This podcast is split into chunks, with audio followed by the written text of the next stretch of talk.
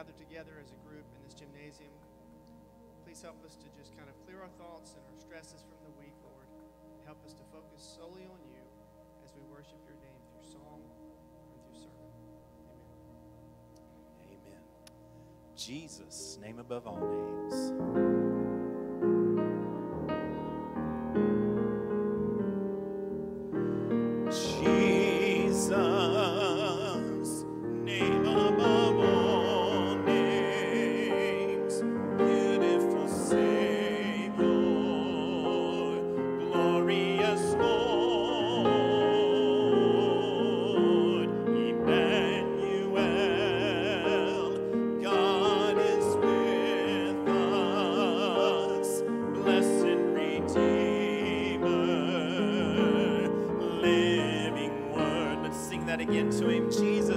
Above all names.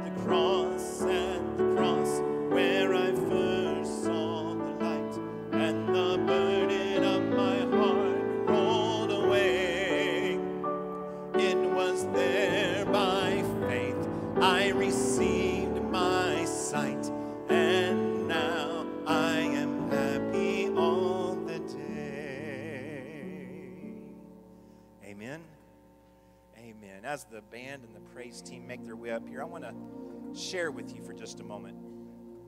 The next song that we're going to sing is a song that we've sung before. It's not new. It's called Glorious Day Living You Loved Me. And it's written by Mark Hall and Michael Bleecker. What you may not know is that most of the words of this song were written over 100 years ago by J. Wilbur Chapman. And that it appears in hymn books and it's titled One Day. Now, some of you may have known that, some of you may not. But what I wanted to let you know is that Mark he was a part of the group called Casting Crowns, a contemporary Christian group, and he grew up in a church, though, that only sang hymns. That's all they sang. And he wasn't introduced to, praise music until he went to college. But Mark noticed something. He noticed that this hymn, one day, was not being used in the local church. It just was very rare that it was being used. And it was disappointing to him because the words so clearly share the gospel message. So he and Michael wrote a new tune, and they added just a few words to it. You see, Mark followed God's prompting and he gave fresh life to older words. And now those words are being sung around the globe, and the gospel is presented each time it is sung. Now I want to share with you something that probably most of you do not know. The song that we just sang, At the Cross, those words were written in 1707 by Isaac Watts. You may have known that part. And it was sung in churches during the years that followed. But what you may not know is that the version that we just sang, it was written 170 years after Watts wrote those words. And it was written by Ralph Hudson. And not only did he put Watts' words to new music, he also added some words, a chorus. But then there's Isaac Watts, this gentleman that lived back in the, the uh, late 16 and early 1700s. The music of his day was basically singing the Psalms. Against that norm and he began to write original poetry and music and set it the new poetry to that music. He was a rebel by the traditionalists of that day. The point I want to make is this God tells us in the Psalms, and in Isaiah, and in the book of Revelation to either sing a new song or that we will be singing a new song. It's the actual singing that God is interested in that verbal expression of love toward our Savior, that is the important part. Part of the definition of worship that I learned in seminary is that worship is communion with God. I'm not talking about the Lord's Supper. That's what a lot of people just think of communion as. But communion is interaction and communication with each other. If you have a spouse and you don't have communion, you don't have a very good marriage. If you have a child and you don't have communion with them and they don't have communion with you, you don't have a very good relationship. We need to have communion with God in order to have a good relationship. Relationship. That's an important word around here, isn't it? Relationships matter most. Our relationship with each other and our relationship with God. It's communion. So, the definition says worship is communion with God, it's interaction with God. He speaks to us through His Word, and we respond in praise and adoration. And one way we do that is through singing. Jesus told the woman at the well that it's not where we worship, but how. We need to worship God in spirit and in truth.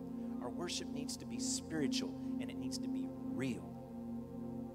It's a heartfelt response to His greatness and His word. So I want to ask you to sing. It doesn't have to be on pitch, it doesn't have to be loud, and it doesn't have to be necessarily from here, even though that's good, but it does have to be from here. Sing to God from your heart. Sing praises to Him. Let's sing it together. Glorious day.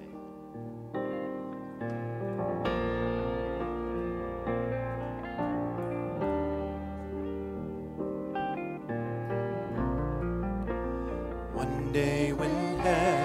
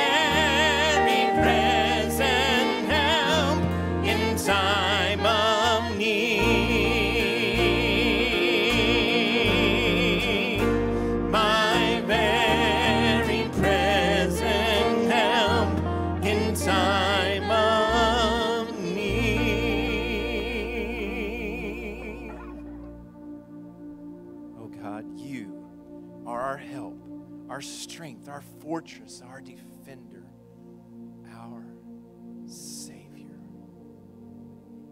our help in time of need. Thank you for what you have done for us. Thank you for what you are doing for us. And thank you for what you're going to do for us. Our life eternal with you. Thank you. May Jesus be magnified. God, from our hearts, we praise you. There's none like you. As your word is open and preached, we listen to you and will respond in obedience. We ask these things in Jesus' name. Amen. Amen. You may be seated, and as you're being seated, it is children's time. So, children, come on down here. Why don't y'all sit right there on that front row? Yeah, you guys got some seats right there. I can sit on the speaker. How's that? Maybe not. I'm glad you guys are here. Is it working out okay to be in the gym? You know, you get to do a lot of fun things in the gym normally, don't you? Is worship a fun thing? I think so. And today I'm going to teach you a new song that Miss Michelle and I wrote. It's a song that you already know, and Mr. Warren is going to help us with that. It's a song that helps us to understand what we're supposed to do as a church to know each other and to pray for each other. It's a silly song. Have you ever sung Row, Row, Row Your Boat? Yeah, we're going to sing a funny song that has different words. You ready? All right. Since I can't sing very well, Mr. Warren's going to help us. You ready? Let's try it one Ready? time. Here we go. No, no, no, your row, each and every one. Take the time to learn their names and pray before you're done. What does that thing tell? What does that silly song tell us? You guys got to have a different screen than I do. What does it tell us? It tells us to pray about God. Okay, it tells us to pray. Who are we supposed to pray for? God. That's what I said. Let's look at those. How many of you can read that? No, no, no, your row. What's a row?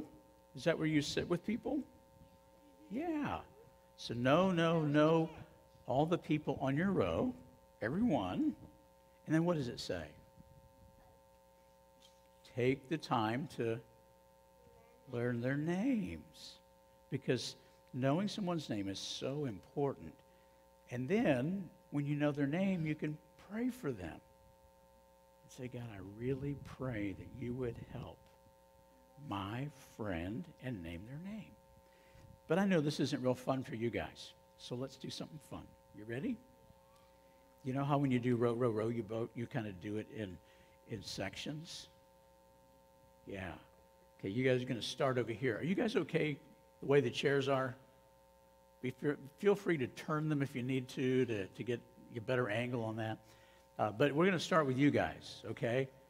So you're going to do no, no, no, your row, and then it's going to be no, no, no, your row, and then all you guys no, no, no, your row, and just work your way through the song. I know you hate this. I understand that. but I'm confident you'll never forget it, and I hope that I become an earworm in your brain to learn the names of the people around you and to, and to pray for them. So, Warren, let's go. You're, you're the musician, magician and musician. So, we're going to section one, section two, and then all you guys for section three. You ready? Can you help them out? You better stand up and Let's look at them. Let's Let's help them. them out. Let's lead the adults. You ready? You ready? Let's start over here. Row, no, No, no, no, your row, each and every one. No, no, no, your row, each and every one. No, no, no, your row, each and every one. Take, no, no, your row. Each and every one. Take the time to learn their names and pray before you're done. Everybody together. No, No, no, row, each and every one. Take the time to learn their names and pray before you're done. Now, who wants to lead? You want to do it? They, they got it. Now we're going to do it. You guys have helped our church do something very, very important. So what I want you to do as a church family now is do just what the song says. Is connect with some of the people around you. Those of you feel comfortable, don't feel like you've got to do this if you uh, are concerned about getting too close to each other. But would you take just a moment to get someone's name and a voice of prayer? It may be out loud or it may be silently. We're just only to do this for about a minute. So let's go ahead and do that now. All right, guys, thank you so much. You can go back to your row. Thank you.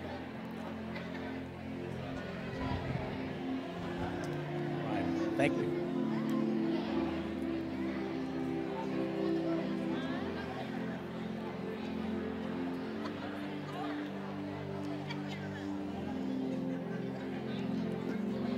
Great job.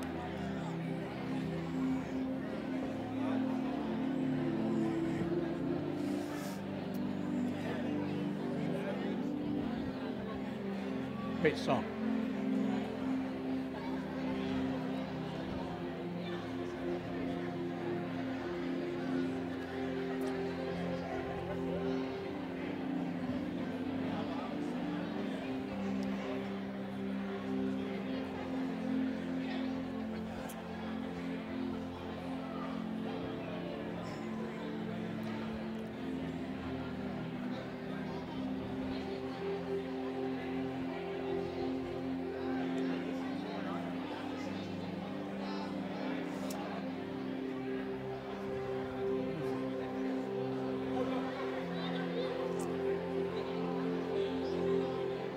Good to have all of you here. And it's great to see you interacting with one another. And before that slide goes away, just one more time for us as a church family. Sometimes it's the silliest, goofiest, weirdest, most bothersome songs that stay in our heads. And I hope that that song will stay in your head as a reminder of what God has called us to do. It's to know one another by name and to pray for one another. You know, one of the easiest things to do, and I, I wish I'd learned this lesson a long time in life, a long time ago in life. You say you're going to pray for someone, it's kind of like you're going to, you know, I'll pray for you sometime.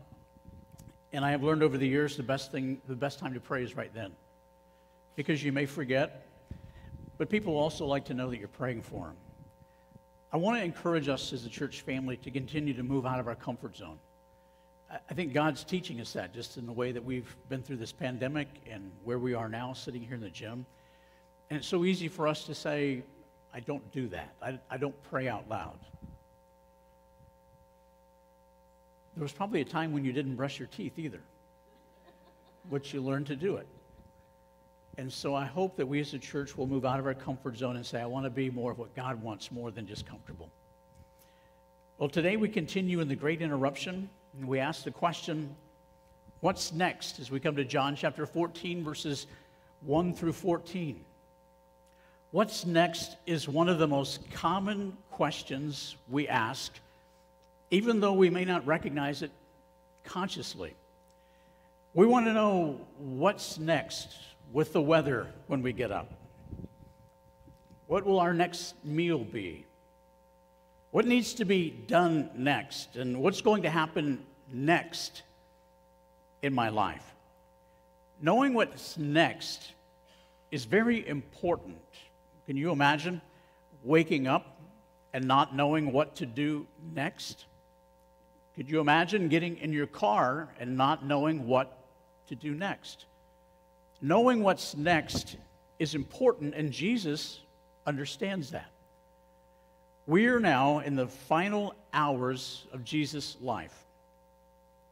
And they're so significant that John devotes roughly a quarter of his gospel to these final hours in which Jesus is talking with his disciples. He knows that they're unsettled. Some of you are very unsettled today.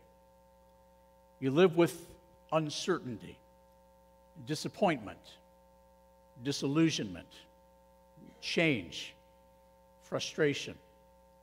And Jesus says to his disciples in John chapter 14, verse 1 Stop letting your hearts be troubled. And you look in your translation, it says, No, mine says, Do not let your hearts be troubled. But in the original language, Jesus is understanding the troubled hearts that his disciples have. And he says to them, Stop being troubled in your heart. He understands the need for us to know what is next. And so, in their troubled experience, he begins to tell them if you believe in me, if you believe in God, believe also in me. It's a fact. You believe in God. I am God. So believe in me. And then he begins to tell them what's next. These are verses in John chapter 14, verses 1 through 4, that we oftentimes hear at funerals. One of the reasons they're read at funerals is because knowing what's next offers hope for the future and strength for the present. We read passages of scripture like this in times of overwhelming grief because people need hope for the future. They need strength for the present. And when Jesus was speaking to his disciples, he knew that he was about to go to the cross. Before the sun rose, he would already be incarcerated and on the pathway to Calvary. He knew the disciples needed to know what's next because then it would give them hope for the future and strength for the present.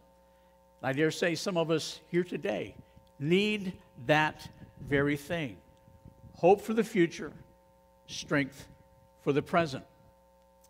Curiously, I would like to know how many of you get to the airport to catch a flight several hours before the flight? Okay? How many of you get there within two or three minutes of them closing the gate? Yeah. Used to be there, but not anymore. We took a family vacation many years ago to ski in Breckenridge. Up until that point in my life, I took great pride in getting on the plane just in time. We came back from Breckenridge with everything timed just the way that we needed. And when we pulled in to the rental car place, I don't know if you've ever been over the Ship Channel Bridge in Houston and you see that massive lot of cars there. That's what it looked like. We were about two or three days back in the line before they would get to our car. To make a long story a little bit shorter, we got to the airport, and all four of us in our family were in a full sprint to the, air, to the plane. We're not talking about walking fast, we're not talking about being on the cart. We're talking about a full blown sprint. When we got there, they were just about to close the, the, the gate into the plane. And so when we sat down, we all began to laugh and make a commitment that we would never do that again. When you're running through the airport, you have a fear of missing the plane. The disciples feared that they were going to miss the plane. And Jesus said, I want to tell you now what's going to happen next so you can find greater comfort in the moment. If we had known that we were going to make the plane, even though we were running, it wouldn't have been as stressful. Some of us, even now, in the experiences that we have, are very stressed out because we don't know the outcome. And Jesus is trying to say, the outcome is, I will be with you. And number two, you ultimately will be with me in all of eternity. In his best selling new book, Adam Grant, Think Again, writes about the overview effect. The overview effect was coined in 1987 by Frank White. It was a new phenomenon and experienced by astronauts, in which they would go up in space and they would look back at the Earth. And on Earth, just like right now, we look around and we see so many particulars, specifics, individual things. But from space, when you look down, you see it as a whole. You see the big picture. And what they found were astronauts were coming back from space with a renewed perspective on life. Not just about space exploration, but because they saw the big picture of life, it literally changed who they were. Many times we are so focused on what matters most in the silo that we inhabit that we lose sight of the big picture. And here is Jesus giving us the big picture in John chapter 1 verses 2 and 4. He says, My father's, in my father's house, there are many rooms. What does that mean? You remember the song, Mansion Over the Hilltop? I'm not going to make you sing that one either, but, or in rounds or anything like that. But that's a very familiar thought, is that Jesus has promised us a mansion in heaven somewhere and that song basically, with false humility, says, I'm not good enough to be close to God, so I just want a mansion over the hilltop. I'm not sure why they think they deserve a mansion, but nonetheless. It's the idea that we will be spaced out. Some of us will, will live in the inner city of heaven, but most of us will live in the suburbs or out in the country. But Jesus says here, My Father's house has many rooms, many abiding places. You go back to the, the original context of the culture, and whenever a bridegroom was betrothed to his, his fiancee, the one that he would marry, there would be a waiting period in which he would go back to his father's house where he lived, and he would build an extension to the house. And when that was all ready, he would go and receive his bride. And Jesus is saying, In my father's house are many rooms, not many places in heaven. He is saying, You will come and you will live and be with me. When, when, what comes to your mind when you think about heaven? What are the thoughts that come to your mind? Streets of gold,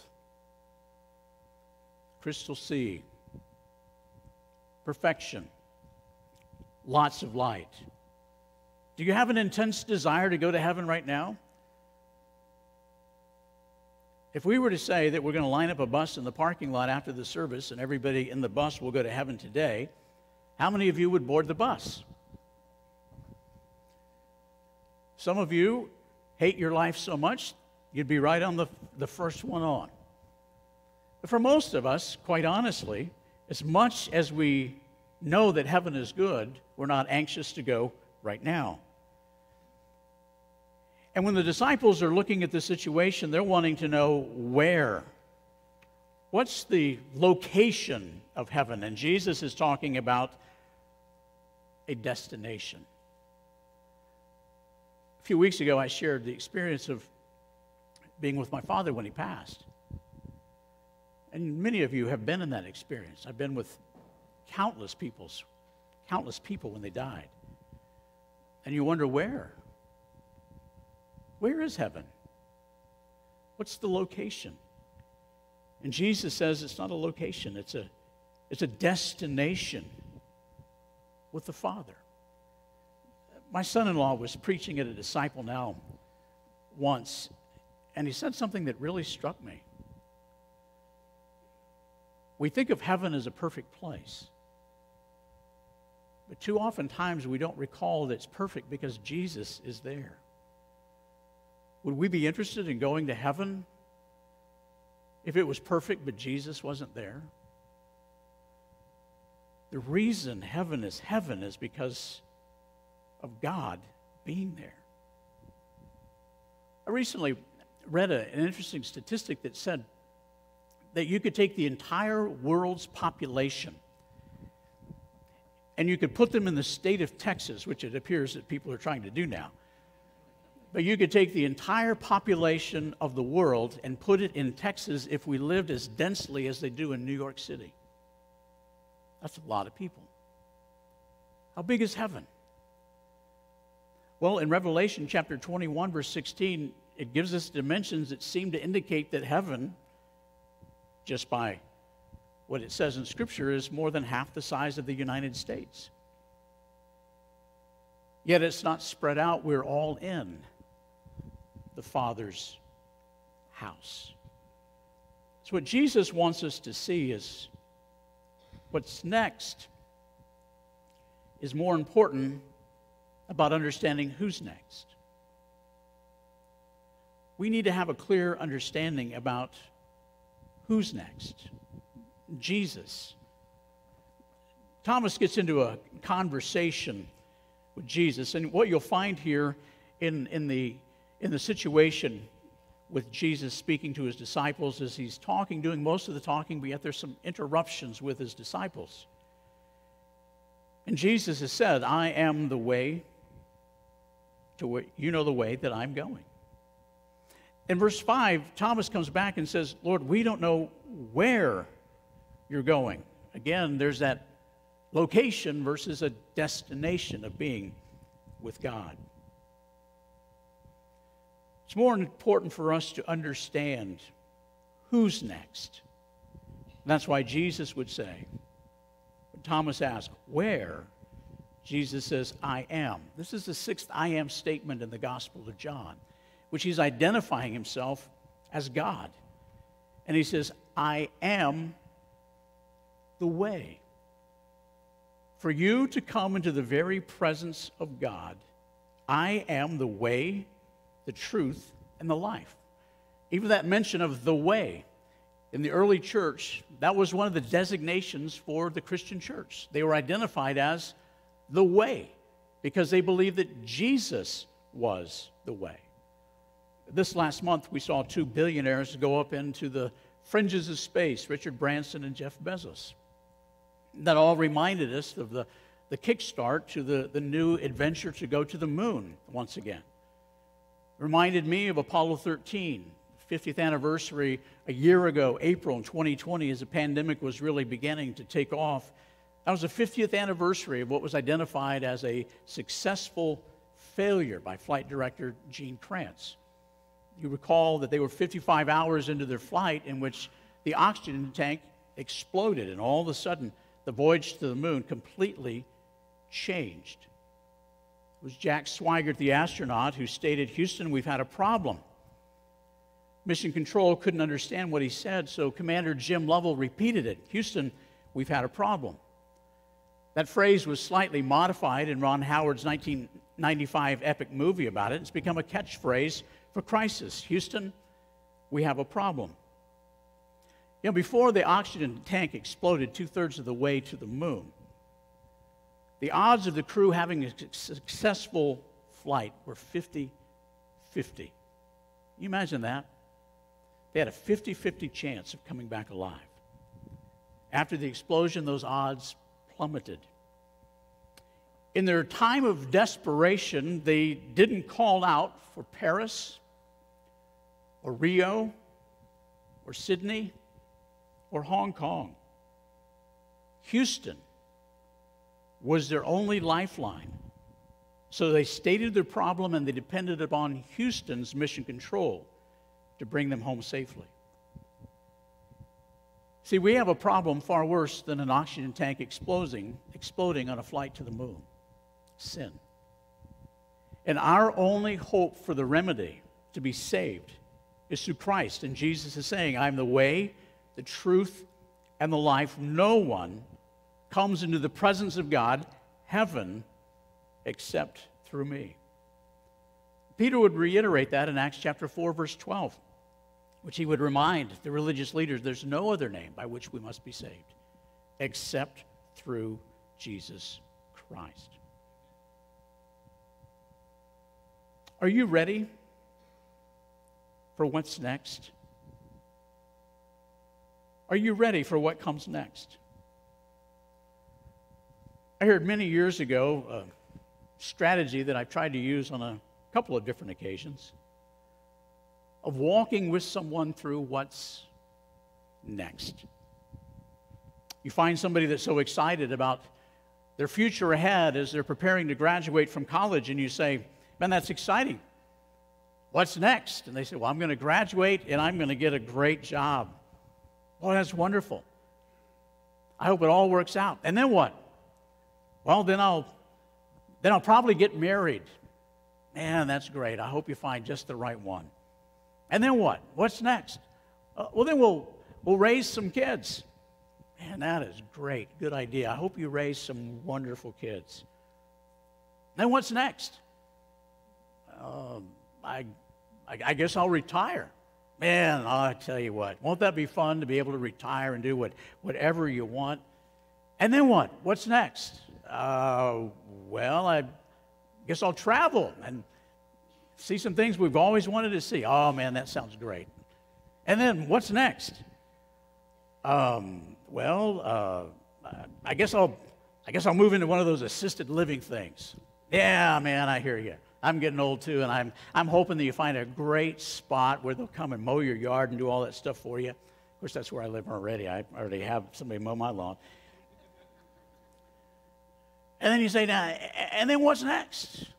And I say, ah, well, I guess I die. Yeah, yeah, that's true, man. We are, we're all going to die. Isn't that something? We're all going to die. And, and then what's next? Um, what's next? Uh, I, I guess I'll go to heaven. Hope so. What's next? Are you ready for what's next? We spend so much of our time focused on what's next right now. But are we ready for the big what's next and who's next? And all of that should impact the way that we live our lives today. Does what's next, the fact that we will all enter into eternity to be in the presence of God or to be banished from His presence, does that impact the way that you live your life?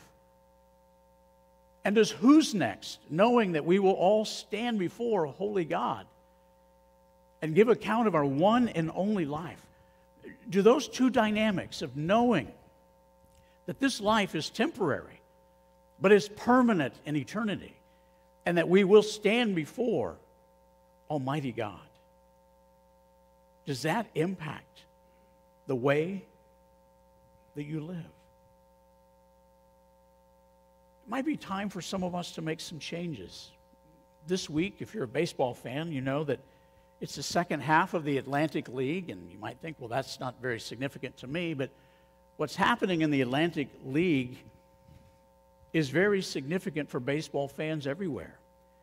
The Atlantic League is an affiliate of the Major League Baseball, even though it's an independent minor league. It's a proving ground for any changes in the rules of the game. And on Tuesday, they're bringing one of the biggest rule changes ever. Beginning on Tuesday, August the 3rd, pitchers in the Atlantic League will start pitching from a foot further back from home plate. Those of you that follow baseball, you know that the standard is 60 feet 6 inches. But the reason they want to move it back is because the average fastball in Major League Baseball is approaching 95 miles an hour. And nearly one fourth of the at bats are now strikeouts. There's a 15 year trend of increasing strikeouts. And so the idea is if they move it back a little bit, the ball will appear to slow down about two miles an hour. Now, for a lot of you, you don't care about baseball. But I want you to hear in that little story of a current event is they've been pitching for 60 feet and 60 inches for 128 years. That's a long time established in 1893. How does that relate to us? Maybe there's some patterns, behaviors, or habits we've been doing for a long, long time. And God is saying, I want you to let me, now is the time to change, to let go of that anger, to let go of that addiction, to let go of that stronghold in your life. You notice down here that Jesus says in verse 12, if you believe in me, you will do even greater works than these. He's talking about the scope of what God wants to do through us. You think about the greatness of what God has done? He wants to do even greater things through us in scope and magnitude of reaching the world for Jesus Christ. He wants to bring about redemptive change. Are you ready for that? Are you ready for change in your life? You know, God loves every one of us. He's created us to have a relationship with Him. Sin separates us from having a relationship with God. But as Jesus explains here in John 14, 6, I'm the way, the truth, and the life. Thankfully, Jesus Christ can make us right with God. All we have to do is humbly repent, turn away from our sins, and surrender our life completely to Jesus Christ. And that's how we become a Christian. But that's the starting point. Jesus wants to continue to bring about transformation in our lives. And he has said, listen, it's all going to work out if you trust in me. I want to give you hope for the future and strength for the present, but the only way you will find it is in me. So if you've never trusted Jesus Christ to be your Lord and Savior, I hope that you will join me in a prayer in just a moment. And if you already have trusted Jesus Christ, I hope that you will use that same faith that you used to trust Him as your Savior to allow Him to be Lord, to bring about changes that He might want in your life. Let's pray together. God, we're reminded of these words that you gave us in the closing hours of your earthly ministry and life. So significant that John made sure that we would have him in your holy word. As we read through, we are reminded of this hope for the future that you give us, this reminder that we are safe and secure with you. But without you, we are helpless and hopeless. So, if anyone listening today has never received you as Lord and Savior, I pray that today they would pray a prayer similar to this Lord Jesus, I recognize that I am a sinner in desperate need of your forgiveness. Please forgive me of all my sins and become the Lord and Savior of my life. I surrender to you all that I am and all that I have, and I will follow hard after you the remaining days of my one and only life. Lord, your word this morning has reminded us the change that you want to bring. The fact that you are God Almighty. When you say, I am, you are saying, I am the only hope that anyone has. And God, that hope, your hope, can break those strongholds in our lives, can allow us to change and be different. Oh, Father, forgive us if we're the same person that we were 10 years ago same person we were two weeks ago. May each and every day be an experience of seeing that your mercies are new and fresh every day, and that your work in our life will be fresh. Give us fresh and new stories of transformation, we pray. In Christ's name, amen. As we prepare to sing this last song in worship, if you would like someone to visit with you in a more private setting and we can talk further, just text Westgate to 94,000. Put your name in there and we'll get in touch with you. Obviously, you can speak to anyone in your row because you know them all now, right? They can talk with you and pray with you. Likewise, the staff will be standing around the exits and you can visit with us or you can just let us know that you would like to spend some more time. Maybe you want to follow through in your commitment to Christ and to be baptized. You know, we haven't figured out how we're going to do that in the gym. But we'll figure it out. And maybe you want to join this church. And you say, I, you guys look like a, a motley crew. You can't even get the same chairs in the same room facing in the same direction. But, but I think I'd kind of like to join that church. We'd love to have you. You can visit with us or text us at that number.